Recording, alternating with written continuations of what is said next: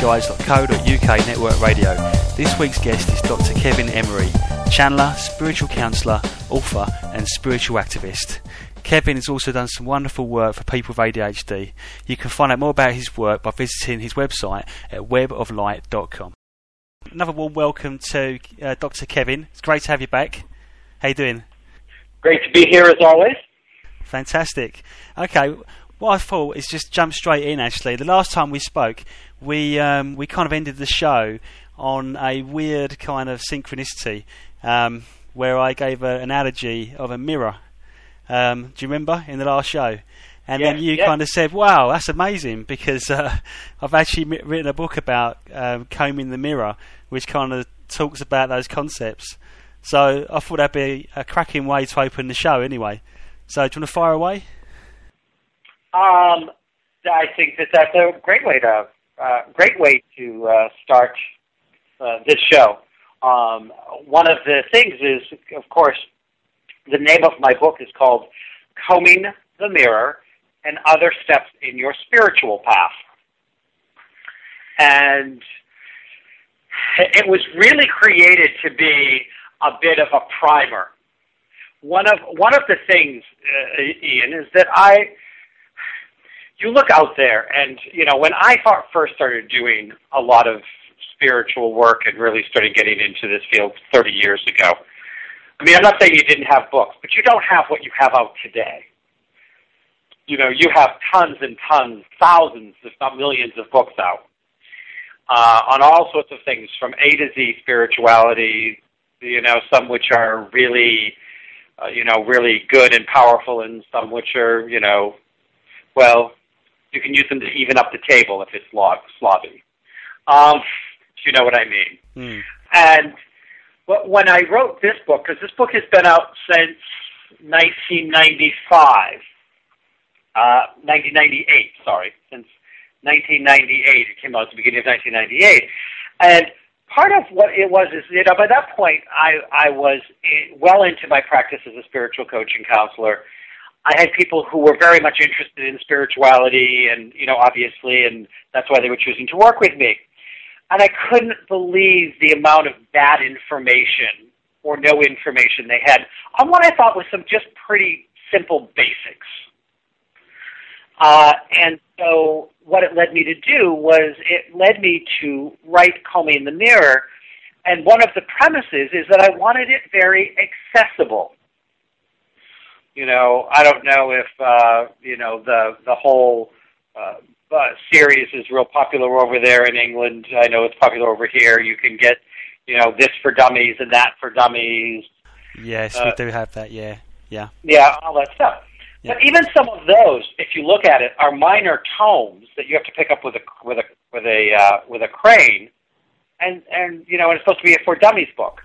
Hmm. Well, to me, if you're writing a book, quote unquote, for dummies, or the idiot's guide to, well, then you're trying to talk at a very easily accessible level. So what are the other 1,000 pages? So when I wrote Combing the Mirror, one of the things I did is I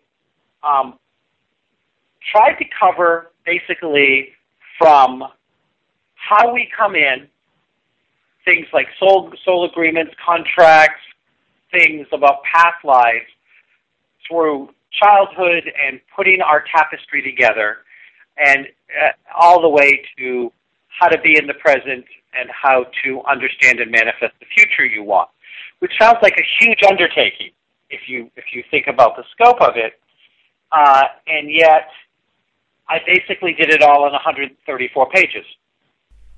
Okay. That's pretty good. And it's not the in-depth. Any one of my chapters, I'm sure that there are people that have spent 300 to 500 pages writing about, and I've done it in 3 to 5 pages. There is no chapter that's longer than 5 pages.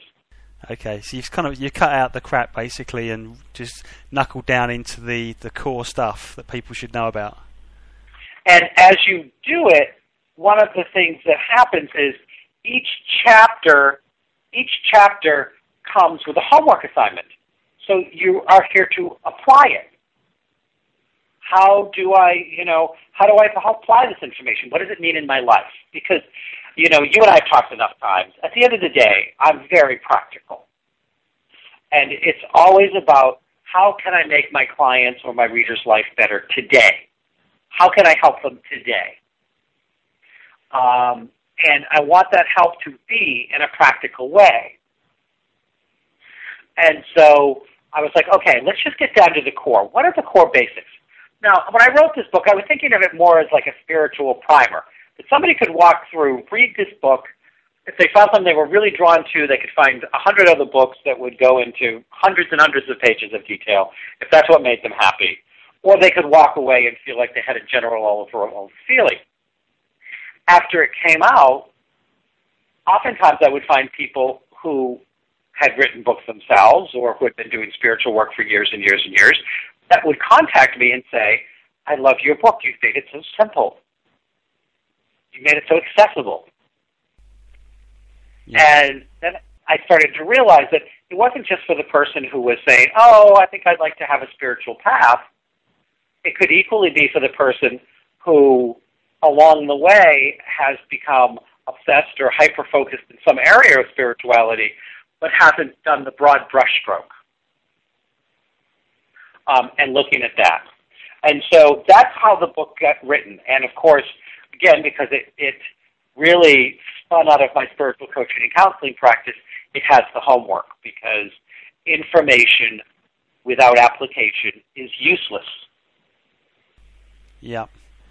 So just to give the listeners a context of what's in the book, can you just sort of go through one of the chapters, or one of the chapters that's probably most riveting or most people are interested in reading about? Okay. You mentioned the sort of soul groups and the coming back, and what's your take on that side of things? Well, one of the things is my take on it is that we go through from lifetime to lifetime, and we have groups of souls. And I don't even go into the groups of soul thing. I keep this book focused on when you come into this lifetime, and I think the chapter is called Take a Number, Please. But as you come into this lifetime, you come in with, these are the experiences I haven't had yet that I want to have in this lifetime. You also come in with these are the experiences that I've done and I did not complete successfully. I didn't get the message, I didn't get the lesson, I didn't integrate it, and so these are lessons that I want to bring back and I want to figure out how to do them this way at this time and get it, quote-unquote, get it right. And then we bring in, and I have soul agreements. And some of those soul agreements may be that some of these lessons are with people that I've had the lessons with before, and we didn't get it right together, and we're going to try to get it right this time.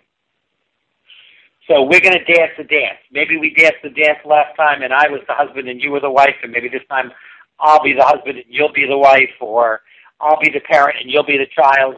But we're going to play this role out again because there was something we didn't get about it the last time we did it.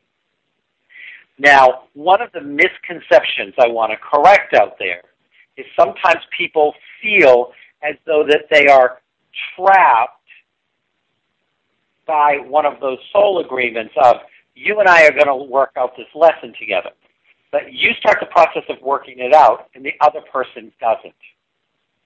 Let's say, for example, in that you're supposed to learn an experience about how to stand up for yourself and set boundaries in a personal relationship. You end up falling in love with somebody, you know, you're born of a parent who has no boundaries and is all over your life and treats your life like it's their own, like you're their own private dress-up doll, and your life is their own favorite soap opera. And you don't really get that. You don't really ever stand up to the parent, or you never really, you know, you kind of hide and dodge. Maybe you just choose to move to Australia so that you just don't have to deal with it. But you didn't really get it. You didn't get what you needed to. And so in a backup, you have somebody comes in and you have a relationship with that person. And that same thing is happening. They're all over your life. You've drawn them to you.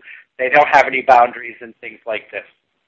But somewhere along the line, the mother was just the warm-up, because the real healing was going to happen between you and this person.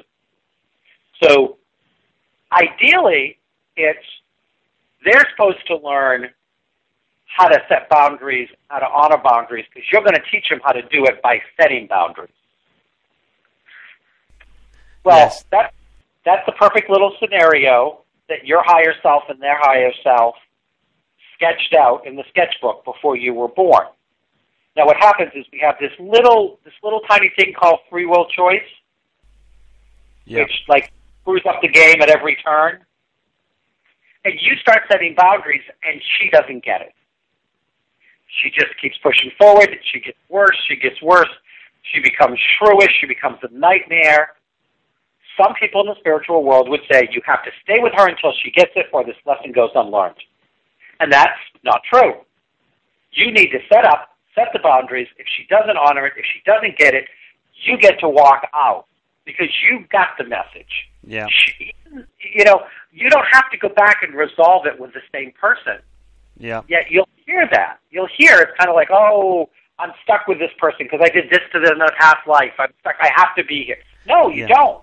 It's like the person who's been abused. They don't have to take the abuse, do they? They can actually get the courage and walk out. So, and so that's kind of, that's kind of an example as we put it together. So we have soul groups, we have souls that we tend to cycle back in and out of our life. We can have some new souls that will show up in a lifetime. They might be an extension of somebody who's in our soul groups, their soul group, because it's not like the group is a closed number. It's not like your soul group, Ian, is 385. It started at 385, and it will never be any bigger than 385. And you have to figure out how to make it work with 385 people, and then we'll kick you upstairs, sometimes called ascension. It would be nice, but it doesn't work that way. So our soul groups and collectives will shift, they'll change, they'll go in, they'll go out. Now, you asked me about one of the chapters, and I have chosen a chapter that I'd like to read you, if that's what you wanted me to do, because they're all short. Absolutely, yeah, go for it. This is called ELF, Ego, and Belief Systems. To understand how to work with your ELF and your ego to maximize your life, we need to begin with a working definition of what we mean. Ego is your unique expression of spirit. Belief systems, BS, are those ideas which you were trained to believe from the earliest childhood.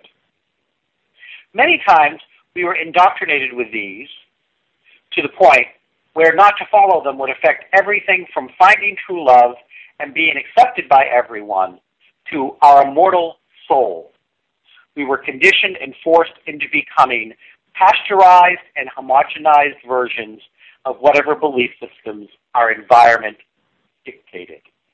Our individual uniqueness was only promoted as long as it was within the comfort zones of our caretakers. We many times have redefined what we refer to as ego by what I refer to as belief systems, which is not our unique expression of spirit, but our reactions to the world through the eyes of conditioning, which is often either fear-based or comes from ignorance. This is why people will often refer to the ego as that which is meant to protect us from extinction. It is tied to our animal-based instincts. We do have animal-based instincts, and they are part of our individual expression of spirit. As I explained in my earlier book, Experiment Earth, that is from the animal connection we as souls created prior to our having bodies at all. We are taught the most desirable condition is the one where we are in control of situations, emotions, desires, etc. The reason our BS belief systems need to control so much is because control is an illusion, as is the majority of what our belief systems were constructed from originally. Illusion. Also remember, the ego is the way we apply the messages from spirit, which has very little to do with control. But as we have been further and further separated from the God within ourselves, we have trained the BS to take on a bigger and bigger role in our life. We have been trained to listen less to our gut instincts and more to what our logical mind is conditioned to believe. The rate of suicide may be so high today because of an ego/BS which has become short-circuited with the overload of responsibilities that it was never meant to have. Then we have ELF. First, let's clear up the image of a little person who lives in the woods. In this book, ELF is an acronym for Essential Life Force, and that is simply your inner connection to the universe. This direct line is supposed to give you the guidance you need to live your daily life. Follow your life's path and fulfill your soul's purpose. Ideally, by the time you reach adulthood, you should function with greater than 90% ELF.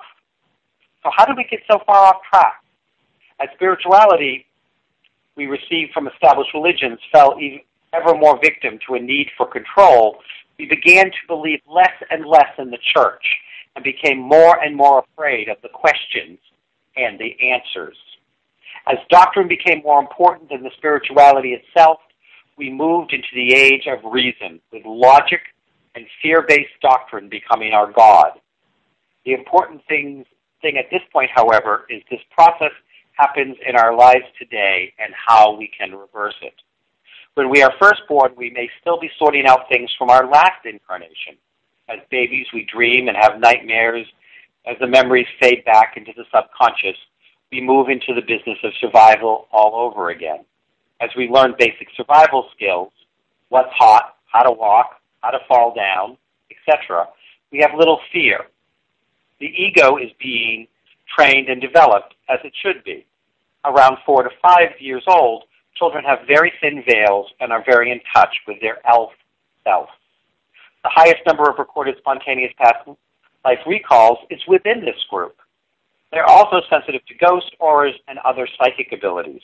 At this point, most parents respond to these abilities with comments like, "You have such a vivid imagination," or "Didn't I tell you not to lie?" "What do you mean you see colors around me?" "There must be something wrong with your eyes." "No, there are no such things as ghosts, only Santa Claus and the Easter Bunny." So true. Or even worse, if you see or know those things, then you are evil and the devil is working through you. This sets up the first stages of not believing in yourself, not trusting your instincts, and the beginning of a lifetime full of mixed messages, or of being scared to death of some eternal damnation. This is how we slowly started hammering down the ELF and replacing it with a fear-based ego, which is becoming more and more BS. As we subject our children to BS concepts such as win-lose, prejudice, and scarcity, we keep building the BS and beating down the ELF. Most of the institutions to which we subject our children speak in black and white. They use dog-collar terms to interfere with the children's ability to trust themselves and to be themselves. Dog-collar terms are those terms which indicate judgment. They're spoken in absolutes and are used to keep people in line or on a leash. These terms are very prevalent in our culture when we say something is black or white, good or evil. These and many more are used to make us fall into obedience with thoughts and beliefs of the institution, church, school, society, family, that wants to be in control. Our children grow up either not believing in or trusting anyone else, or trusting someone else too much.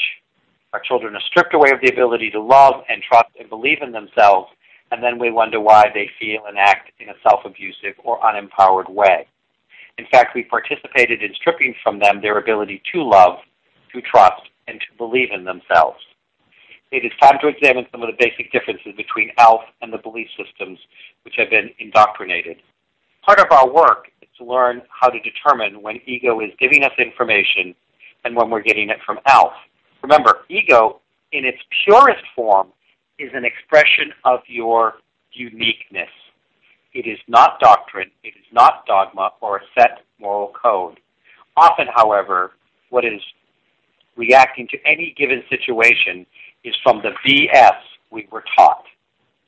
And so after that, the reader gets a homework assignment, and they also get an ELF BS ego chart so they can start to look at certain things and say, when I think in that terms, I'm really thinking BS.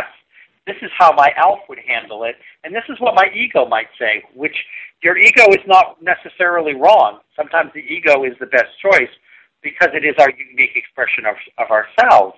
And we come to this planet to become our version of God. We're supposed to be our own unique version of God. You know, we were never created to fit into some factory line kind of, you know, okay, this is what you look like, this is who you're supposed to be. That's never how it was created. So that's an example. I mean, that chapter, the chapter I read you was not quite 3 pages long. No, okay. I mean, it sounds very, very important what you've read out there, actually, because, you know, I feel we're living in a time now where people realise that we've been controlled and conditioned, and you know, we've got all these belief systems that kind of keep us rigid, or I suppose stops us being who we truly are. You know, a lot of it's like fear tactics, fear mongering, and people put limitations on themselves. They believe they can't do something. They believe they're not free. I think that's a big thing, isn't it? We don't believe we're free, and so therefore we put up being controlled, whether that's in a job or a situation. But in the end, at the end of the day, it's all an illusion, isn't it? We are actually free. But I suppose the difficulty is, because we live in a society that's based on money and scarcity, it's very hard to step out of that. Well, and one of the things is, and this is part of the training that happens to us, especially in the Western world, is both religion and traditional psychology methods have made the ego a bad thing. And one of the soapboxes I carry, one of the banners I carry is, ego is not a bad thing. And every time we accept that ego is a bad thing, what we are truly accepting is being who we are is a bad thing. We have bastardized the word, because anybody who has a strong ego, a strong sense of self, and is truly in touch with the divine is not going to become a sheeple. You know, it's not going to become one of the apathetic followers that just, you know, bows and genuflects and throws money in the collection plate, or shows up in the, on time every day, Monday through Friday, you know, giving their life to, you know, the corporation or to the institution or whatever. They're going to stand out. They're going to cry out. They're going to yell foul. They're going to challenge it. And we want people to have strong egos. We want people to develop their uniqueness, but it is challenging. And so what we've done is, we have gone through this campaign, Ian, of telling everybody, well, you know, somebody is egotistical. It's like, you know, I can't tell you how many times I have to sit with clients and they'll say, oh, well, you know, I'm not supposed to be selfish. I'm like, you're not? Excuse me? Let's talk about that. Let's talk about, okay, so if you're not selfish, what are you? You're selfless, right? Oh, yes, and that's what you want to be, is selfless. Like, okay, so you want to be less of self. You want to be less of who you are. Because being full of yourself, being full of who you are, is a bad thing. Now, do you want to explain to me why that's a bad thing? Wow. And they get confused. Yeah, I get confused. They get confused, and it's like, you know, we want to be selfish, that we want to be selfish people who are capable of doing selfless acts when it's appropriate. But who are the people that always tell you you're being selfish? The people that want something from you that you don't want to give them. Right? Mm. You're being selfish if you don't want to put, you know, your 10% in the collection plate. You're being selfish if you don't want to genuflect at a job you hate so that somebody else can make lots of money while you're not getting paid fairly. You know? Every time, you know, I'm not going to say every time, but a lot of times when people use the word selfish, what they're saying is, hey, with you being selfish, I can't be. Yeah. So stop being selfish. Hmm. And we don't want something. We want selfless acts, which is acts where we say, in this moment, it's for the greater good. A selfless act is somebody has just been hit by a car, and you call 911, and you throw a coat over him, and you stay with him, and you make sure you don't care you're going to be late for the meeting because you put the needs of somebody else over yourself in an act, not as a day in and day out way of living. That's martyrdom. I think in the spiritual movement, though, people get bashed over the head with the word ego, don't they? I've heard it oftentimes where if people are thinking too much of the material plane, even. So, you know, a classic example is that everything's love and light, and you shouldn't even focus on the bad things in the world, even though people are dying of starvation and hunger, or there's wars going on. Oh, don't focus on that. Leave that alone. Because by focusing on that, that's ego. I mean, I've heard words like that, and I think there's a real confusion in the spiritual community with the word ego. Well, you know, part of it is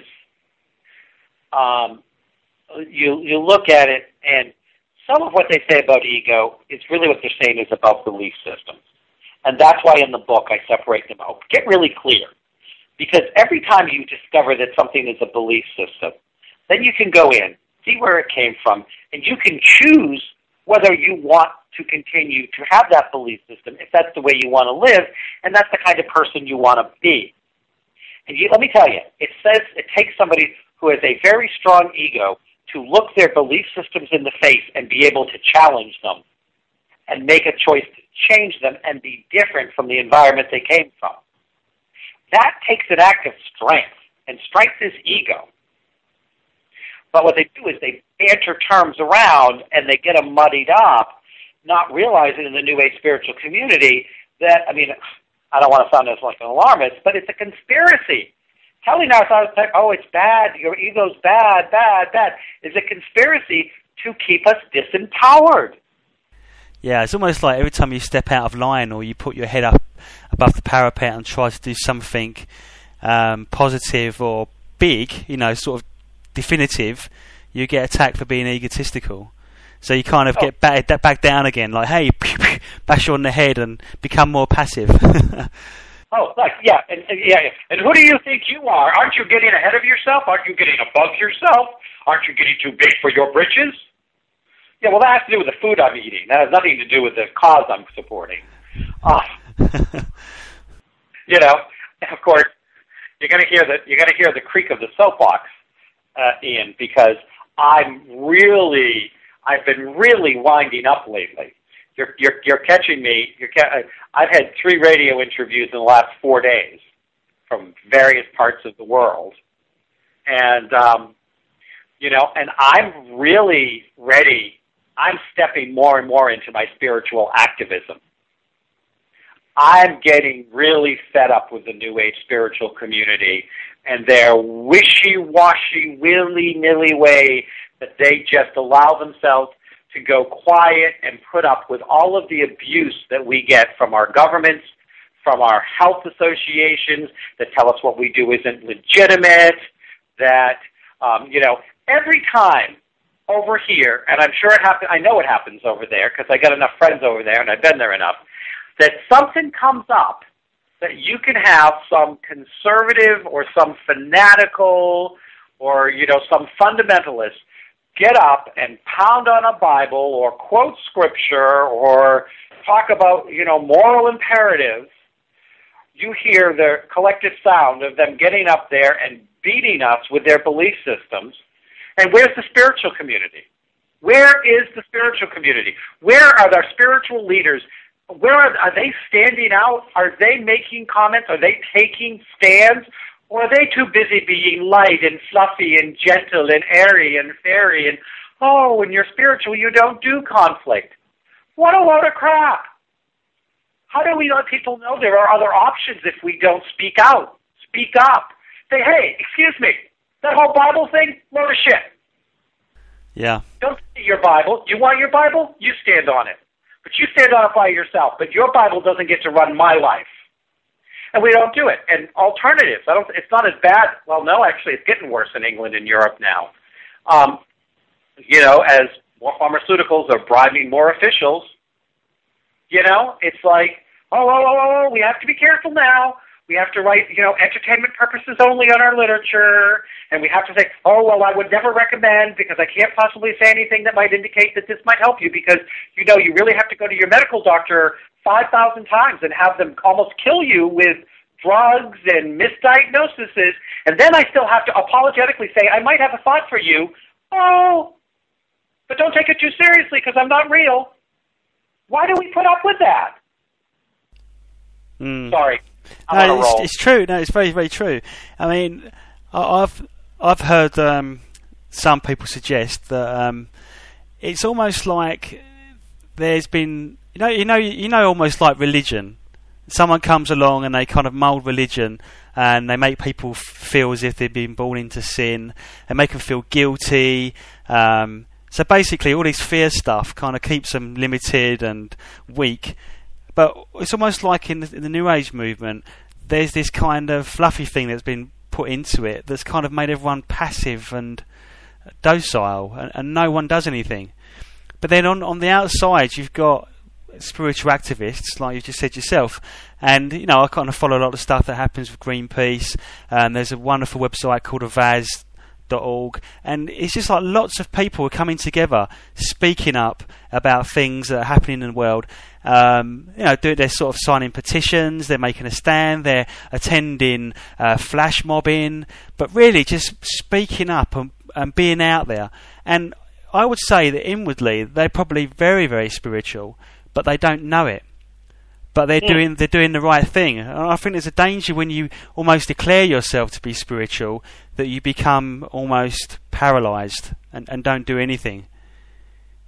Well, and part of it is that, you know, I have some fabulous news to share with you. Since the last time we spoke, there's an internet radio station over here called Voice America. It's because it's internet radio; it's worldwide. Yeah. You know, it's one of the largest and oldest internet radio shows.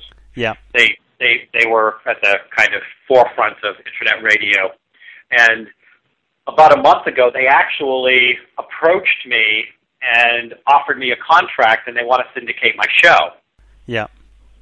And I'm going to do a syndication with them. I signed the contract. I'm going to do a syndication for like 13 weeks of just the best of Outside the Box with Dr. Kevin. And then we'll do a once-a-week live show starting in January. And, you know, and their spiritual channel gets about 700,000 listeners. Okay. Which is a huge bump for me. Yeah. You know. And so, but in all of this happening, you know, because I'm only, you know, I'm going to be there once a week, and I'm still going to do my own stuff on Web of Light Radio at weboflight.com, and still produce the other shows I do. At the same time, I also got asked by another radio station to go on theirs and do a once-a-week show. And when I was talking to them, and this brings it back to all this activism stuff, if you wondered why I was going around the barn,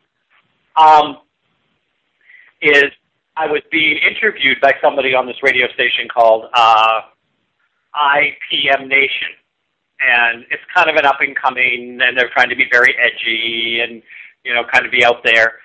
And they heard me being interviewed, and they asked me if I would be by one of their people. They asked me if I'd do a show for them. And the show, I had been talking on the interview a lot that day, and I kept on using the phrase about coming out of the closet. And I said, I know a lot of times people think coming out of the closet means, you know, about, you know, like being gay or lesbian. But really it has a larger meaning.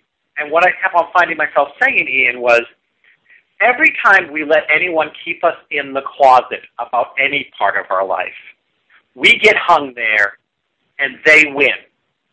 They win by the very fact that we keep our mouth shut. That's why I say, when you're kept in the closet, you get hung there. You get hung up. You can't be who you are. You can't move out. And that this is what's happened to a lot of the spiritual community, you know, because, you know, the AMA over here has come down with a vengeance. And if you get anywhere close to their turf and illegalizing some herbs, and you guys have been fighting some of that battle over there. And, you know, again, and so we live our lives in fear that, you know, we're going to have a lawsuit or the government's going to come after us and, oh, you're not real and, you know, and you can't help people. Even if they're asking you for your help, you can't do it. And so I'm actually going to be releasing another show at the same time that I'm releasing my one on Voice America called Out of the Closet with Dr. Kevin. And it's like, come on, guys. Out of the Closet is be proud about your spirituality. Be proud about your alternative health choices. Be proud about your lifestyle, whatever lifestyle it is. But it's time we need to bring this stuff out. The time of quivering in the corner needs to be out. You know, we've got to stand up to the bullies. That's the only way you ever beat a bully is to stand up to them. Mm. Mm. No, it's very true. I don't know if it was Einstein or someone made a quote where all that is necessary for the triumph of evil is that good men do nothing. And, you know, I've done a show with Karen Reb, and we've kind of spoke about this at length where, you know, it's fine for us to sit back and do nothing, but it's not going to stop bad people from committing bad acts.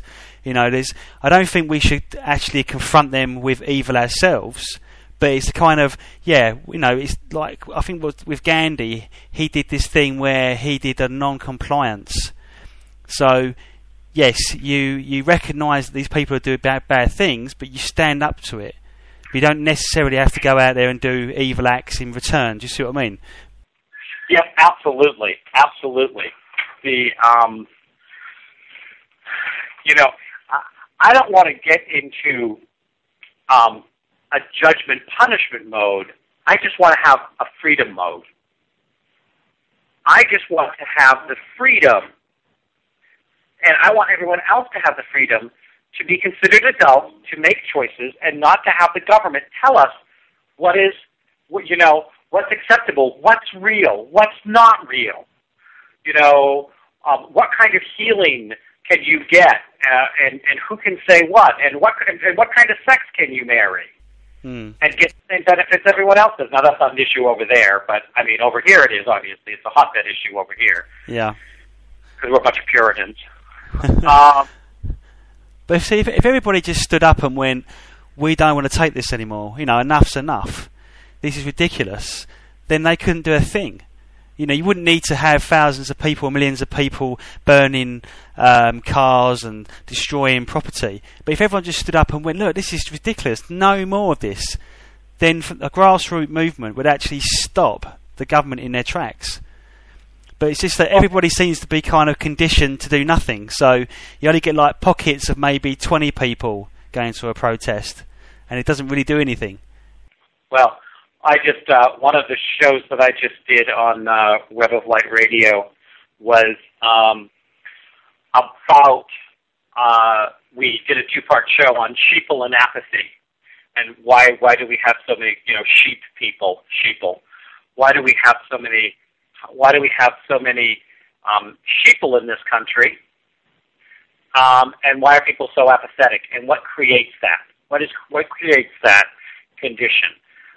And, you know, part of it is just what I was talking about in the book, when we take children at a young age and communicate to them that it is not okay to be them, it's not safe to be them, that the tribe throws them out to be them, that they end up in hell or they end up lonely or they never marry or they end up as a derelict on the side of the road or whatever threat we do.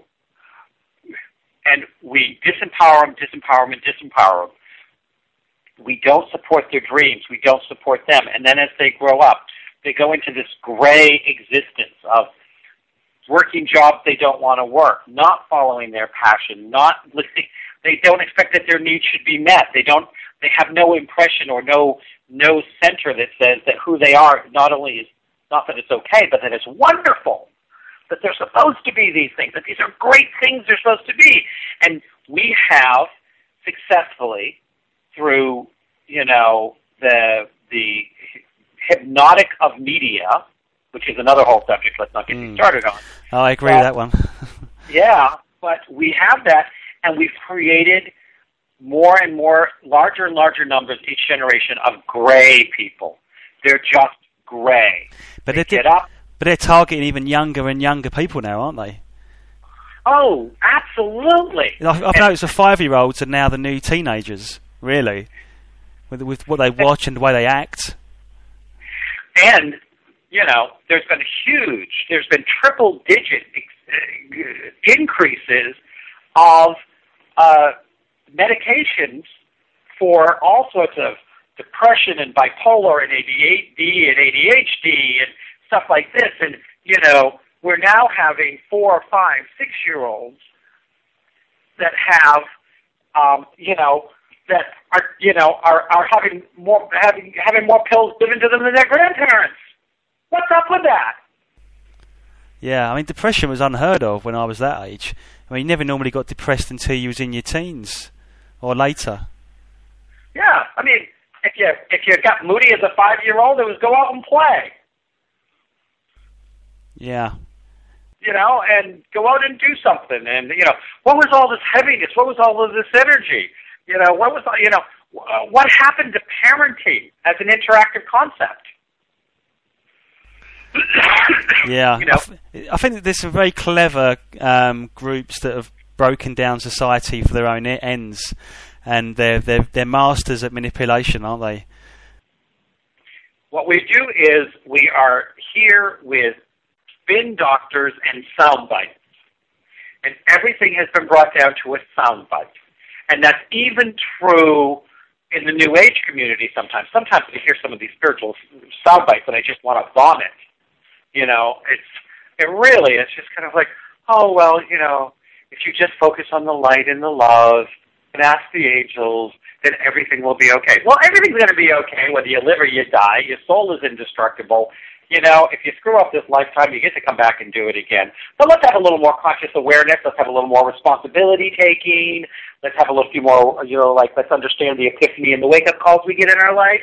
And let's decide that, you know, and I love this. It's like, you know, if you made a mess of the room, clean it up. If you made a mess of your life, clean it up. And let's keep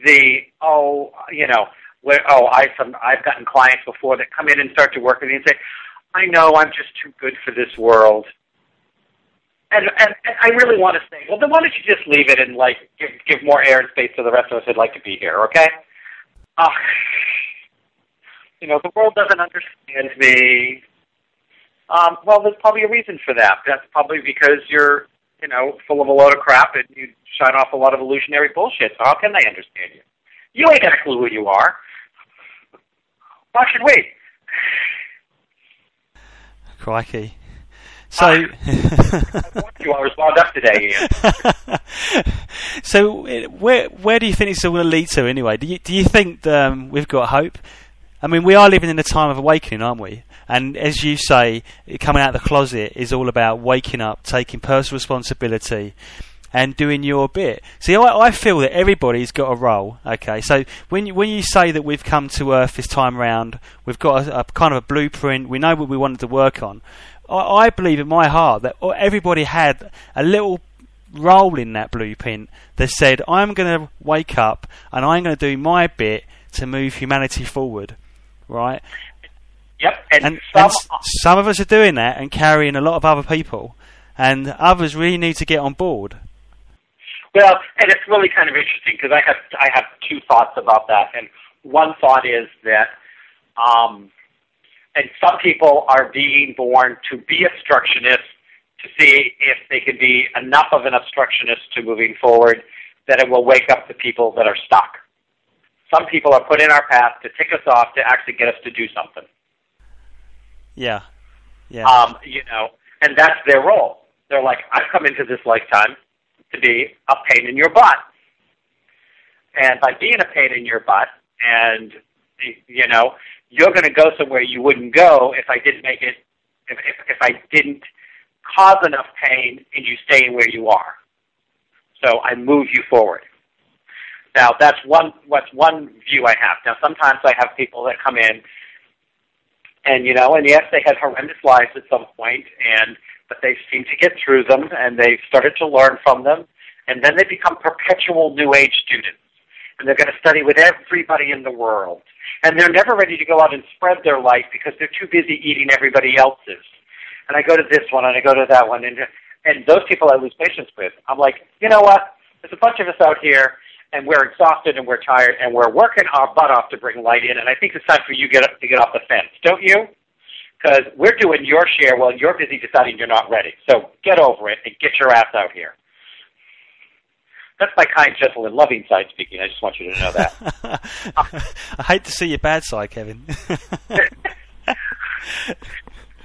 Ian, you probably would. Well, you got passion, and I like a man with passion.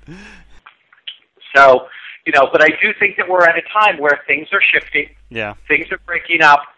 Things are coming to the surface, and I think it is the time for activism. And, you know, one of the things is that we talk as if it's right up there with that whole mentality is if you're spiritual, you should be poor, you shouldn't charge for your services, you should give it all away. If you're spiritual, you should be gentle. If you're spiritual, you know, if somebody slaps your cheek, you turn the other cheek. Somebody slapped my cheek, I step on their toe. Now, but just my cheek, they slap my cheek by accident. That's a different story.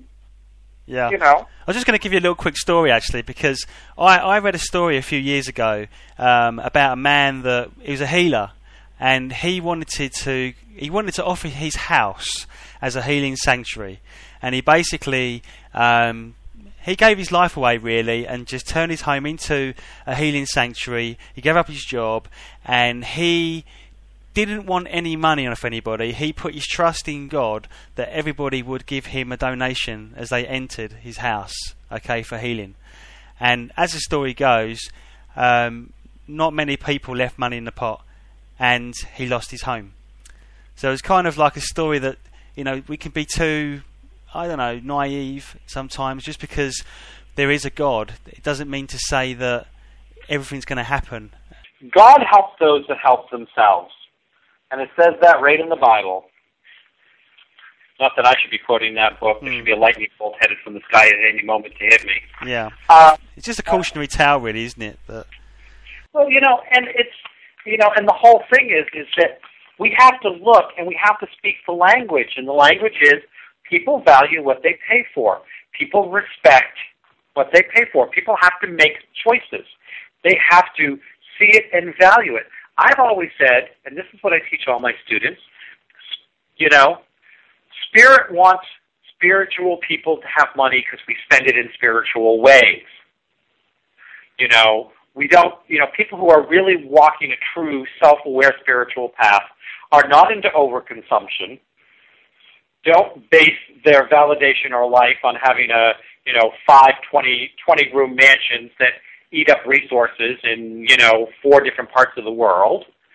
They don't, you know, they have a respect. They treat the world as a you know, they treat Mother Earth as a mother. They treat our animals and environment as siblings, as we should. They walk through the world very differently. They're going to support things to bring light into the world. So why would God not want those people to have money? Of course God wants those people to have money, to do good works with. You know? And, you know, I just think that it's, you know, that you have somebody that will pay $100 or $150 or $200 or $250 for a ticket to a baseball game, and they think that they should come and have an hour of my time and not have to pay for it, or 2 hours of my time and not have to pay for it. Well, what does that tell you? They value the baseball. They don't value me. If they don't value me, how much good work can I do for them? Yeah. You know, in the business world, they call it having a little skin in the game. And I talk to my clients, it's like, I'll work as hard as you do, but I won't work any harder.